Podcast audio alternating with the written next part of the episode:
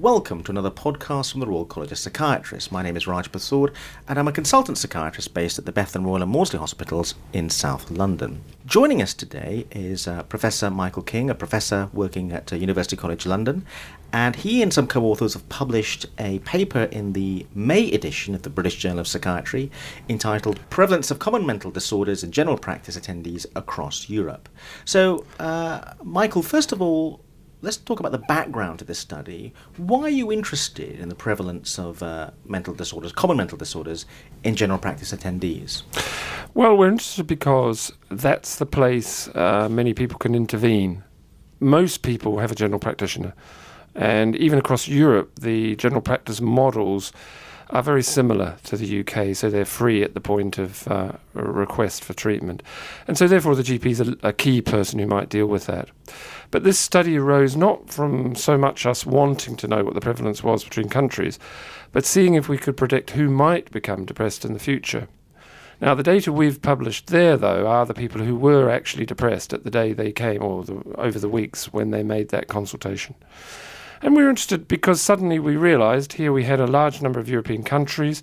Some of them had just come into the EU and some hadn't. And we noticed straight away that there were big differences in prevalence in anxiety and depression between them. So we thought, well, what, what is this? Is it merely that people have a different predisposition for seeing their GP when they're depressed in one country than another? Because after all, these people weren't found door to door, they were people attending their GP. So therein can lie all sorts of biases. You know, if I live in England, I might know my GP is more prepared to talk about depression than, say, if I live in Estonia, something like that. Let's talk about why you picked the particular countries you did. Tell us a bit about the countries you investigated and why those countries. Yes, well, part of it's serendipity, isn't it? Because it happens to be some of the people you know in various countries. So that starts it off. But no, there was a logic to it, and that was that it had a good spread east, west, north, south. So it went right down to the Mediterranean, but it went up into the Baltic countries, and it went uh, as far east as Slovenia and as far west as Portugal. So it was an attempt to cover the various cultural and geographical strands of, of what we call Western Europe at the moment. Let's just go back again to the beginning of the study, which was about variations in, in psychiatric disorder. In medicine, it's a common idea that there might be differences in, the, say, the prevalence rates of diabetes across countries. Why is it something that still fascinates us in psychiatry? You're right, actually. It's a very interesting point because people have assumed somehow that depression should be equal in prevalence. Well, uh, our finding was that it isn't, but it didn't surprise us in that way. It didn't surprise us, oh, it should have been equal across all the countries. No, it was more that here was an opportunity to say, why might it be more common? Just as you would if you saw diabetes was more common in one country than another. The problem with depression is that it does depend on people's behavior. So if I'm depressed, I may not see the doctor as the main port of call. Whereas if I fear I've got diabetes or if I have diabetes, then it seems more natural to go to the doctor. So uh, there's a difficulty in looking at the prevalence of depression if you only take the people who come to their general practitioner rather than a door to door survey. How was the study actually conducted? What actually happened in these different general practices across Europe? People came, unselected people came into the waiting room and they were asked if they'd take part in it. They were screened for depression and then undertook a, a, a more detailed interview. And so we used what's called the Composite International Diagnostic, uh, Diagnostic Inventory. It's something uh, developed by the World Health Organization, and it gives a good structured diagnosis for depression. And then we asked them about a large number of other risk factors, things like recent life events, problems at work. Uh, had they ever had a past history of depression? A whole raft of factors that we knew from the literature could be involved in the onset of depression. And we also asked them about other disorders like anxiety and alcohol problems. Thousands of people are involved in this study. Could you give us a sense of how it compares to other similar studies in terms of the sheer size of it? It is large. Um, the reason it's large is because remember that our original aim was to see who might develop depression out of this group of people who were unselected on any on measure, any psychiatric measure. So, of course, the incidence or the onset of depression is a much less common thing than the prevalence, the current uh, proportion of people who have it. So we had to follow a very large number of people in order to have enough new cases of depression, and hence the very large number. But of course, it gives you enormous power to look at what might be these different differences in current depression, as we did. What would you say were your main findings? Well, the main findings, uh, rather depressingly for the UK, is that there's much more of it here than there is in other countries. Um, now, we wondered what might be the reason for that. You know, could it be explained by GPs are just very open and sympathetic to problems with depression here? Well, it didn't look like that's the case because when you adjust for other things like how often people attended and other sorts of cultural things, uh, the, the findings still remained quite striking. Now, it wasn't the case in countries like Slovenia or even Estonia. So, what's going on here? These countries are not nearly as rich as the UK, they're not nearly as stable. They've recently come out of a political system that wasn't popular among the, the, the inhabitants of those countries. What might be? Well, it's interesting to speculate. It could be that they're given new motivation, new excitement, a new purpose for their country. We don't know. But there are certainly differences. Perhaps the UK population are more stressed. Uh, than the rest of the population? We don't know. It's not the first finding of this kind. There have been other indications that the health, the mental health of the UK population is not good. Uh, now, compared to other equivalent Western countries. Yes, exactly. Um, but again, we're you know we are limited by the fact that these were people attending their GP, and I keep emphasising that because therein could lie biases. But as far as we adjusted for all the biases that we knew and could measure, that wasn't an explanation. If you looked at the depressed people across all the countries, they were all more likely to visit their GP. They all had a higher consultation rate than people in those countries who weren't depressed. So there's no doubt they go to their GP more often, but they don't go any more often here than there. So there does seem to be something intrinsic to the UK population um, about depression, anxiety. And the other interesting thing is that this, uh, this was the case for men too. Women are often seen as the people who get depressed, but the high rates here of anxiety and depression were in men. Was there another country within Europe that came close to us in these prevalence rates for depression? Yes. Can we draw a lesson from that? Well, I'm not sure. I think this study, like a lot of them, raises many more questions than it answers. But Spain was the country that was close on, hard on the heels of, of England, rather than the Netherlands, a country you might think is culturally much more like us we don't know why. Um, when we uh, discussed these results, people suggested that it could be relating to ineffective treatments in the countries too. You know, why are depressed people attending a lot? Why are they not getting better? And there was some evidence coming from Spain that, that GPs weren't particularly good at managing these conditions. But that doesn't seem to be the answer because, um, you know, we have a very good record of primary care uh, treatments for mental problems in this country. So, uh, going back to this difference between incidence and prevalence, you're saying there was a difference across countries in that respect? There was a there was a high prevalence in the UK and a high incidence. No, um, if anything, the incidence was much much closer across the countries, and that's an interesting point because it may be something about the way people don't get better as fast here as anything. There were differences in incidence, and the UK was up in the top echelons of those incidents, but the range was much much narrower and of course much lower. You said you had to do a lot of adjusting for possible biases or confounding variables. Tell us a bit about that. What were you adjusting for? You mentioned cultural factors, demographic factors, and consultation rates. Yes, exactly. So, but things like age and education that varied widely across the country, and uh, education we know is a very strong association with depression and anxiety. People with poorer education seem to be more at risk.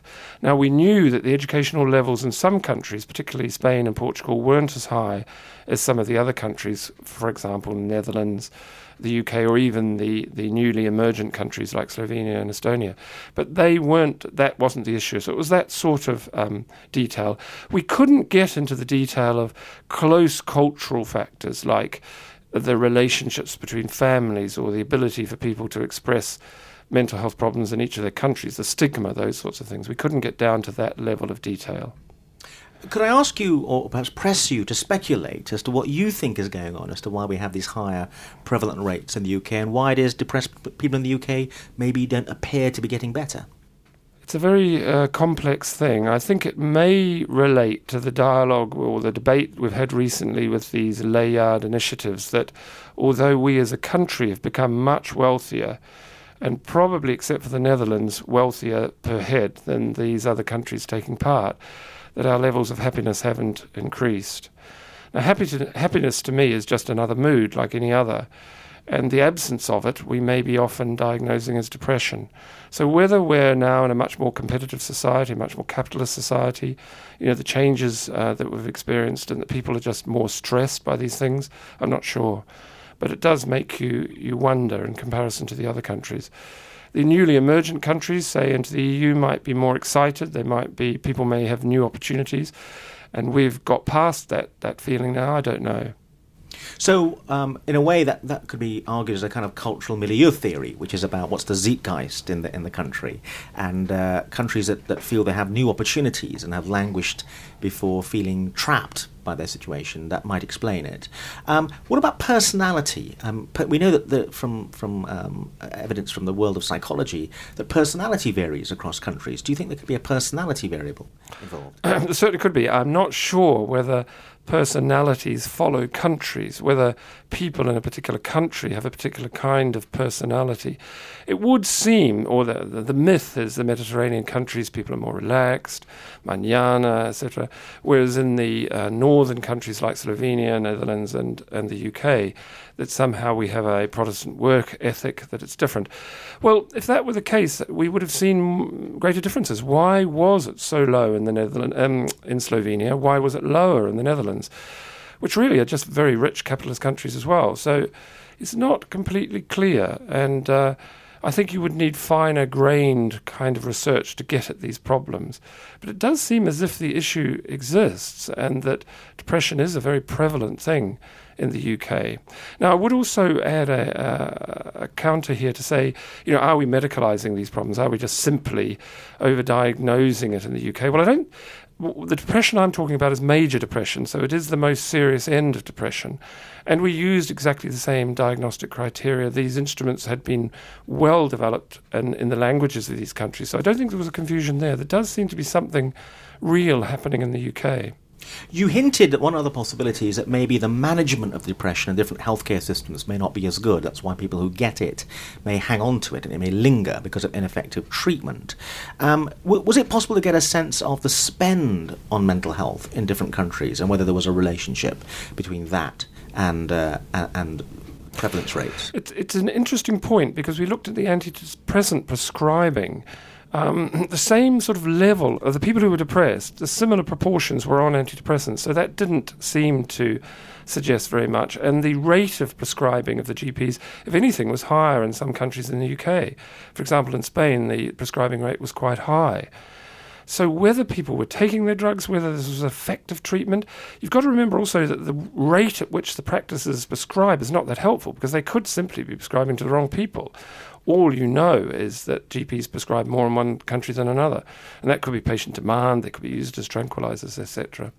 I'm puzzled by this because I think, from my experience of this and my interest is in uh, primary care mental health, that GPs here are extremely good at treating people with depression. So it doesn't seem to follow that somehow they're mismanaging it. I think that it's just a very difficult thing to to treat effectively. And if people's stresses are not relieved, maybe they go on in a chronic state. I know this is something probably we're going to go on to discuss in the CPD online podcast, but do you think the solution, therefore, might lie actually outside of the of the health services? There may be something else that we need to do um, outside of, of, of more uh, more provision and more services to affect these important prevalence rate differences that you've uncovered in this study.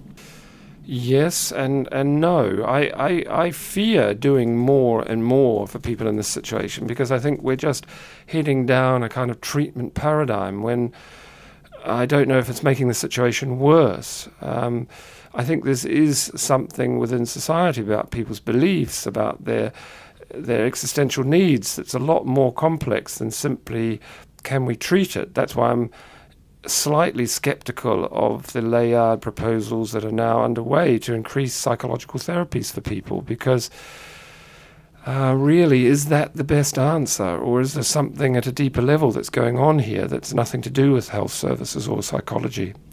What else is in the pipeline in terms of the implications of, the, of this study? Have you got other research in the pipeline that you're doing that follows up from this study?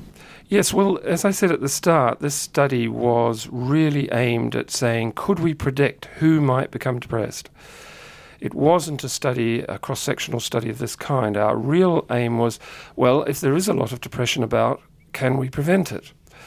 Now, the issue here is very rarely in psychiatry have we tried to prevent illnesses. Most of our work, um, there's been plenty of good exceptions, but most of our work's been about getting more effective treatments, trying to diagnose the, the, the, conditions in a better way. And our view was well, the rest of medicine pursues prevention on a much bigger level. If you take heart disease, there are many algorithms, the Framingham risk scores, the most famous, for saying, what's my risk in 10 years of getting a heart uh, attack? And we thought, well, why are we not modeling? We know a lot about the risk factors out there for depression. Why are we not turning them into an effective prevention tool? Well, not a, sorry, I shouldn't say prevention tool, but a, an effective prediction tool. And thereby we might be able to predict these uh, problems in the future and prevent them. So this is where the work was aimed, and we've now completed it. We've followed people up for one year, we've now followed them up for two years, and we've built a risk algorithm, putting all these risk factors together into the real core that will tell us who will become depressed in a year's time of the well people. Now, this is leaving aside these people who are depressed at the baseline. And we've shown, quite interestingly, that we can predict depression as well as the cardiologist can predict heart attacks. Depression is not a fuzzy, indefinable thing, it is a definite thing that can be shown to occur over the following six or 12 months. And where might that paper be published, or where should we look forward to seeing we, it? Well, we, we've, uh, we, we have it uh, submitted with a journal at the moment who's considering a revision of it. So uh, we're hoping it will be published soon.